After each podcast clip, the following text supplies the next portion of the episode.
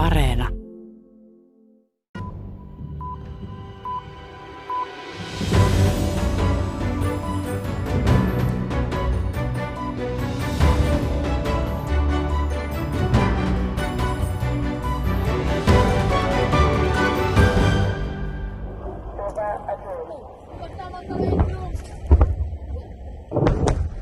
Gaasasta ammuttu raketti osuu rakennukseen lähellä Tel Avivia Israelissa. Israel vastaa ilmaiskuin, haavoittunut palestinalaispoika itkee sairaalan penkillä.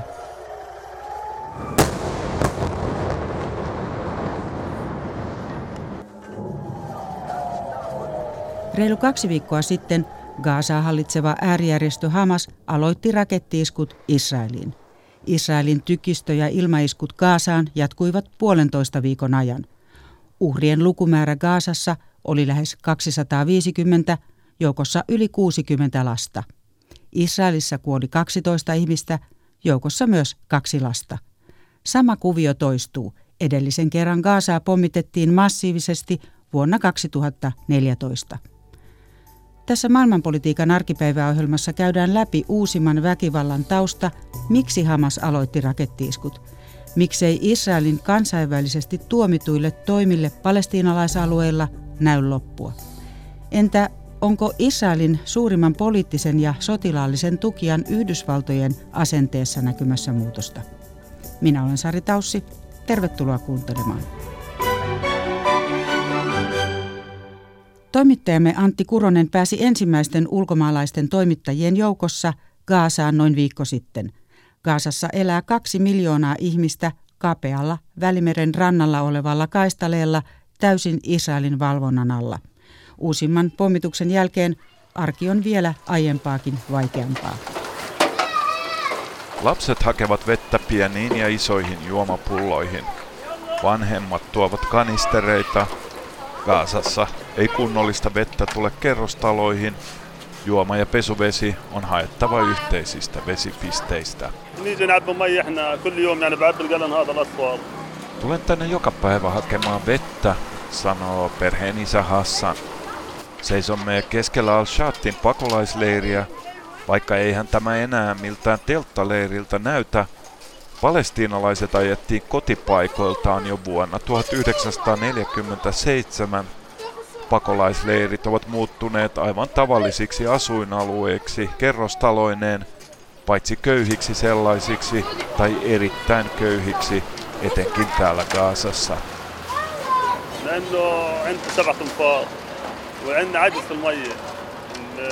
المي بشكل عام تقطع كل يومين تيجي مرة واحدة Meitä on seitsemän henkeä perheessäni.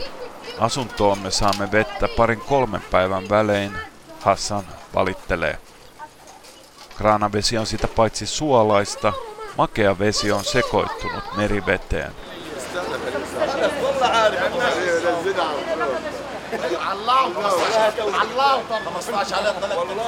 Täällä Gaasassa ongelmia ei tarvitse etsiä. Kaksi miljoonaa ihmistä tunkee Espoon kokoisella kuumalla maakaistaleella Välimeren rannalla. Israel on rakentanut muureja ja aitoja Gaasan ympärille. Aseistetut vartijat pitävät huolen siitä, ettei Gaasasta karata ilman lupaa. Etelässä Egypti osallistuu Gaasan saartoon, mutta Israel on saartanut Gaasaa jo 14 vuotta. Ilman Israelin lupaa Gaasasta ei lähdetä pois eikä sinne tulla, ja lupien saaminen on todella vaikeaa. بس البصل المي اللي دور على الشوارع لكن الدور اللي داخل البلوك بصلهاش ميه وعندنا صلاة النبي ما انت عارف المعسكر كتاب سكانية Tämä kaivo ei riitä kaikille, Hassan kertoo. Perhe on pakotettu käyttämään suolaista vettä arjessa, koska kaivo on auki vain kolme tuntia päivässä. Israel kontrolloi kaikkea Gaasassa, vettä, sähköä ja tavaroiden ja ihmisten kulkua – jopa verkko- ja puhelinliikennettä. Esimerkiksi sähkö tulee joko Israelista tai Gaasan omasta voimalasta, jonka polttoaine tulee Israelista. Kalakauppias tietää tuskallisen hyvin millaista on, kun sähköä saadaan vain pari tuntia päivässä.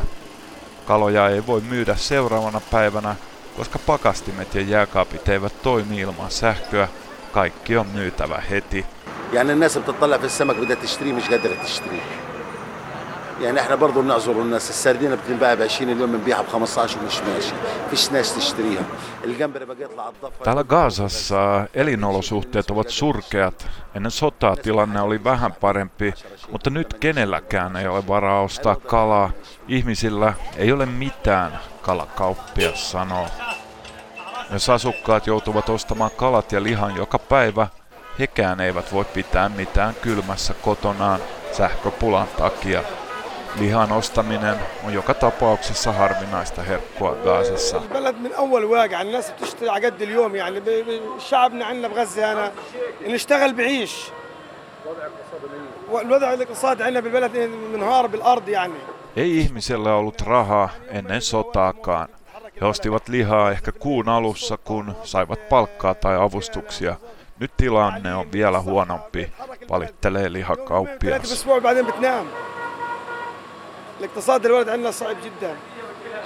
Israelin pitkä saarto on näivettänyt elämän al-Shatin pakolaisleirissä pelkäksi elonjäämistaisteluksi. 11 päivän sota teki elämästä entistä vaikeampaa. Parin korttelin päässä torikojuista on kahden kerrostalon välissä iso betonikasa. Israel iski tähän asuintaloon keskellä yötä. Kaksi naista ja heidän kahdeksan lastaan kuolivat välittömästi. ولا سابق انذار ولا شيء قصفوهم ماتوا وهدول ايش يعني هم لهم اهداف هدول لا بيطلقوا صواريخ ولا بيطلعوا Ilman varoitusta Israel tappoi naiset ja lapset. Miksi? He eivät ampuneet raketteja Israeliin. Perheen lähisukulainen Ahmed ei ymmärrä, miksi Israel iski taloon. Kadun varrella asuvat kertovat, ettei talossa asunut Hamasin taistelijoita. Perheen isä myi ruokaa kojusta kadun varrella. Toinen kuolleista naisista oli hänen vaimonsa, toinen oli hänen vierailulla ollut siskonsa.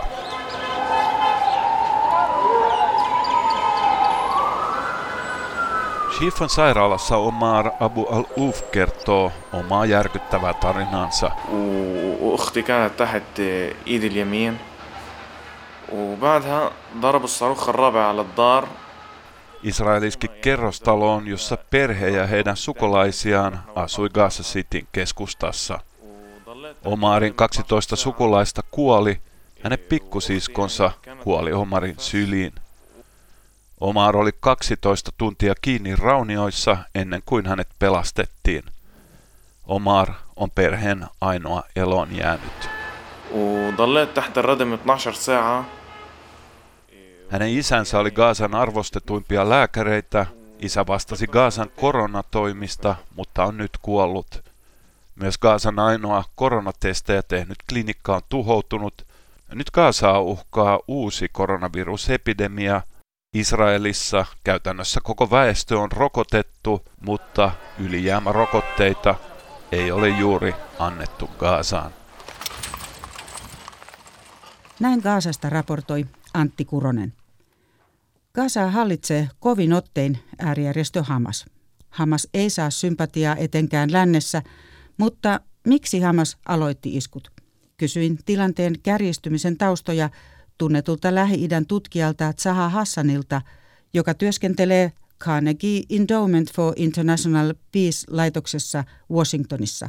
Puhumme hänen kanssaan myöhemmin myös Yhdysvaltojen Lähi-idän politiikasta. I mean, it started really um, from the very beginning of Ramadan, the holy month of fasting for uh, Palestinians, when we started to see. Kaikki alkoi muslimien pyhän paastokuukauden alussa viime kuussa, kun Israel alkoi rajoittaa palestinalaisten pääsyä pyhille paikoille. For example, on the first day, the month of Ramadan, the Israeli authorities cut the line to the speaker system for the call to prayer in Jerusalem. Ramadanin ensimmäisenä päivänä Israelin viranomaiset katkaisivat sähköt rukouskutsujen järjestäjiltä. Palestiinalaisten kokoontumisia Jerusalemin vanhassa kaupungissa estettiin.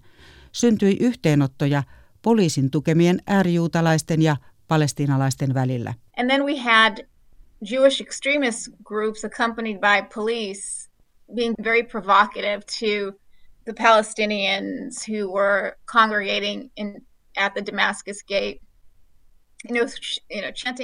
Palestiinalaisille huudeltiin kuolema arabeille ja vastaavaa, Zaha Hassan kuvailee. So this was all building up. At the same time, we had a family, eh, a number of families in occupied East Jerusalem that were facing forced removal from their homes. Samaan aikaan useita Itä-Jerusalemissa asuneita palestiinalaisia perheitä uhkasi häätökodeistaan.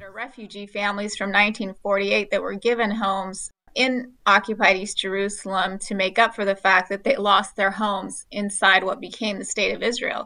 He ovat pakolaisperheitä, jotka on asutettu Itä-Jerusalemiin vuonna 1948 korvaukseksi siitä, että he menettivät kotinsa niillä alueilla, joista tuli Israelin valtio. They were facing displacement again, and there was settlers uh, being very provocative to those families, and again, police intervened in a way to protect the settlers rather than to protect the families that were being harassed by the settlers trying to take over their Nyt näitä ihmisiä uhkasi jälleen pakkomuutto. Paikalla Itä-Jerusalemissa oli myös israelilaisia siirtokuntalaisia, joita poliisi puolusti sen sijaan, että olisi puolustanut häädettäviä perheitä, kuvailee ihmisoikeuksiin perehtynyt tutkija Zaha Hassan. You know, there was calls from Hamas to uh, Israel telling them if there is any further escalations in Jerusalem that they would what they would respond and that's exactly what they did. Gaasaa hallitseva Hamas puuttui Jerusalemissa kärjistyneeseen tilanteeseen ja sanoi, että jos kriisi vielä pahenee, se ryhtyy vastaiskuun, ja niin tapahtui.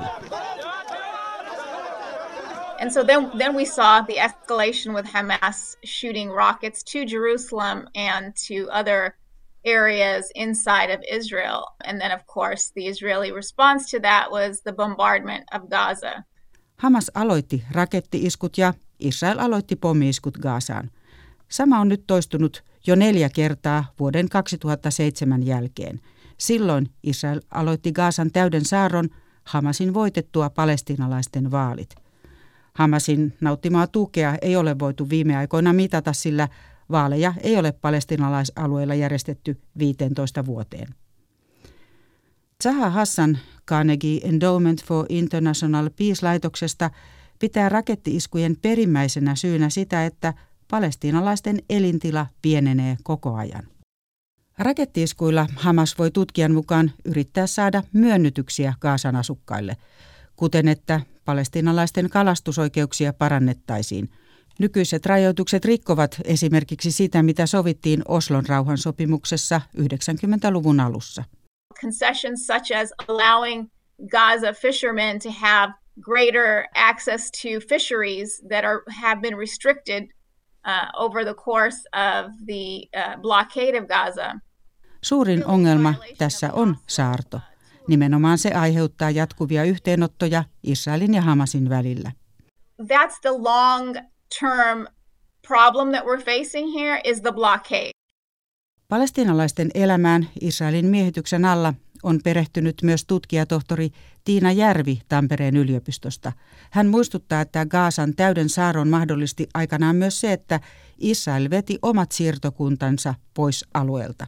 Mutta siinä taustalla on myös niin kuin, tämmöisiä niin kuin laajempia, laajempia kuvioita. Eli 2005 Israel oli vetänyt esimerkiksi siirtokuntansa pois Gaasasta, joka myös mahdollisti osaltaan tämän saaron, saaron pystyttämisen, koska ei enää ollut siviili, niin kuin Israelin siviilejä asumassa Gaasan alueella. Tämä saarto oli niin kuin yksi tämmöinen hallinnan keino muiden joukossa, jonka sitten Israel toimeenpani tämän Hamasin valtaan tulon jälkeen. Voiko tällainen täysi saarto olla moraalisesti ja oikeudellisesti perusteltu?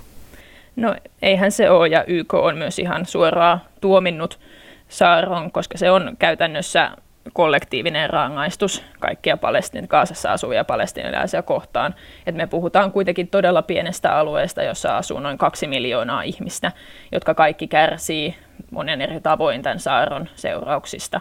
Oli niin kuin sitten ihan liikkumiseen liittyvät tai sitten taloudelliset vaikeudet ja oikeastaan ihan mihin tahansa elämänhalueen liittyvät vaikeudet, mitä tämä saarto aiheuttaa. Tiina Järvi, olet tutkinut nimenomaan palestiinalaisten arkea ja palestiinalaispakolaisia yleensä siellä miehitetyllä alueella.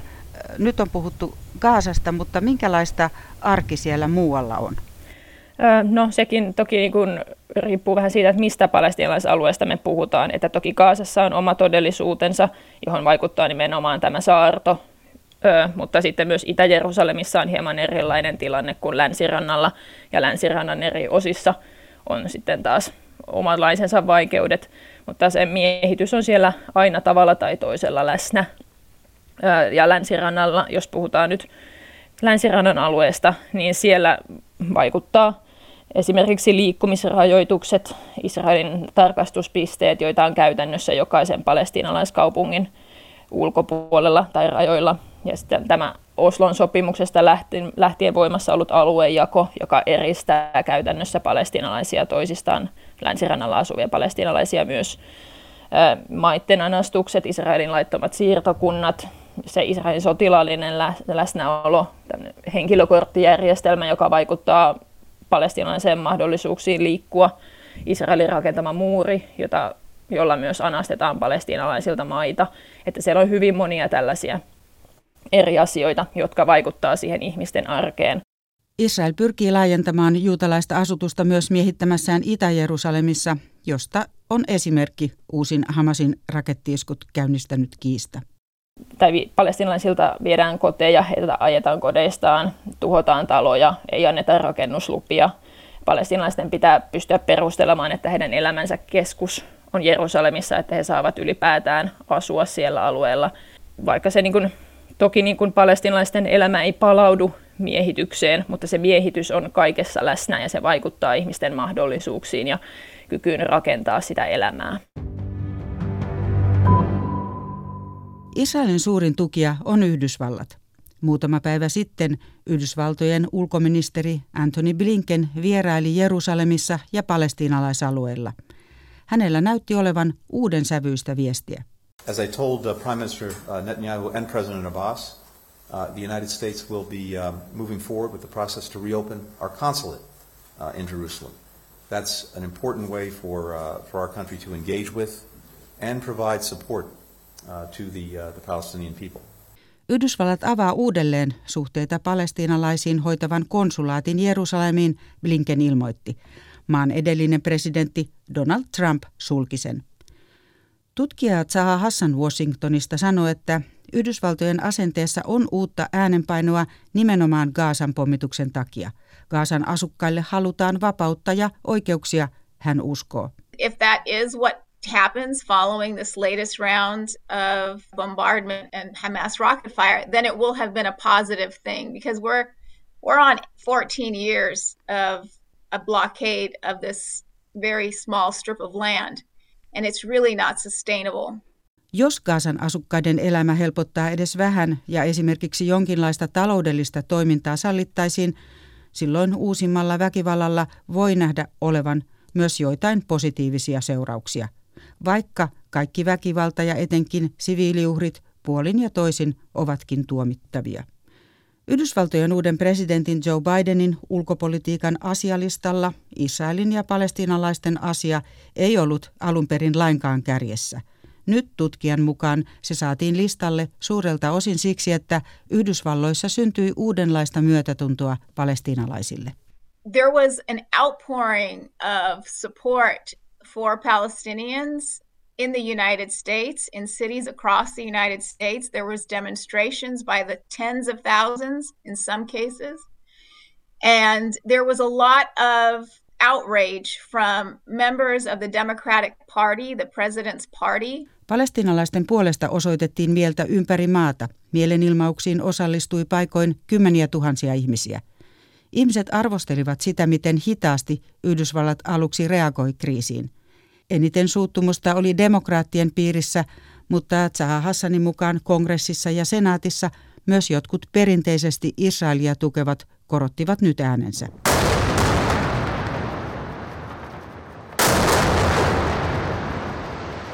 We're speaking out about the Israeli bombardment of civilian infrastructure, in particular um, the um. Muun muassa se, että tärkeä Gaasassa sijainnut mediatalo tuhottiin Israelin ilmaiskussa herätti paljon arvostelua. Moni on hyvin epäileväinen sen suhteen, että Yhdysvaltojen politiikka muuttuisi merkittävästi. Yhdysvaltojen tuki Israelille näyttääkin vankkumattomalta. Biden on muun muassa toistanut sen, että Israelilla on täysi oikeus puolustaa itseään. Tutkijan mukaan on kuitenkin todellista painetta ottaa paremmin huomioon myös palestiinalaisten tarpeet. And I think that, you know, this administration, President Biden in particular, owes his election win to the progressive movement in the United States. And so he does have to think about and listen to what he's hearing from constituents from the progressive wing of the party.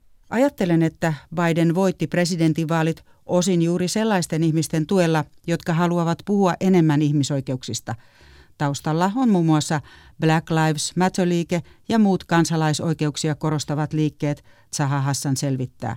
Hänen mukaansa Bidenin on kuunneltava näitä ihmisiä. Israelin arvostelu törmää usein voimakkaaseen vastustukseen ja esitetään kommentteja, joiden mukaan Israelin arvostelu yhdistyy helposti juutalaisvihaan, näin Suomessakin. Tutkija Zaha Hassan pitää asennetta hyvin ongelmallisena. Um, first of all, um, Israel does not represent Jews everywhere. Israel is a country, and like other countries, it can um, engage in bad acts. It can Ensinnäkään Israel ei edusta kaikkia juutalaisia. Israel on maa ja se voi toimia väärin. Sitä voi syyttää kansainvälisten sopimusten rikkomuksista, kuten muitakin maita. if we allow those who wish to silence criticism of Israel to redefine anti Semitism in a way that makes criticizing Israel, uh, you know, hate speech, then we are actually diminishing real anti Semitism, which does exist and which is prevalent, and, and it, it undermines our ability to fight real anti Semitism. Jos annamme Israelin arvostelun vaimentajille oikeuden määritellä uudelleen antisemitismi niin, että Israelin arvostelu on vihapuhetta, silloin vähättelemme todellista antisemitismiä, jota esiintyy, ja vaikeutamme sen vastaista taistelua. Näin sanoo tutkija ja ihmisoikeusjuristi Zaha Hassan Washingtonista. Ja tähän päättyy tällä kertaa maailmanpolitiikan arkipäivää ohjelma – Ohjelma on kuunneltavissa myös Yle Areenassa ja podcast-sovellusten kautta. Kiitos, että kuuntelitte.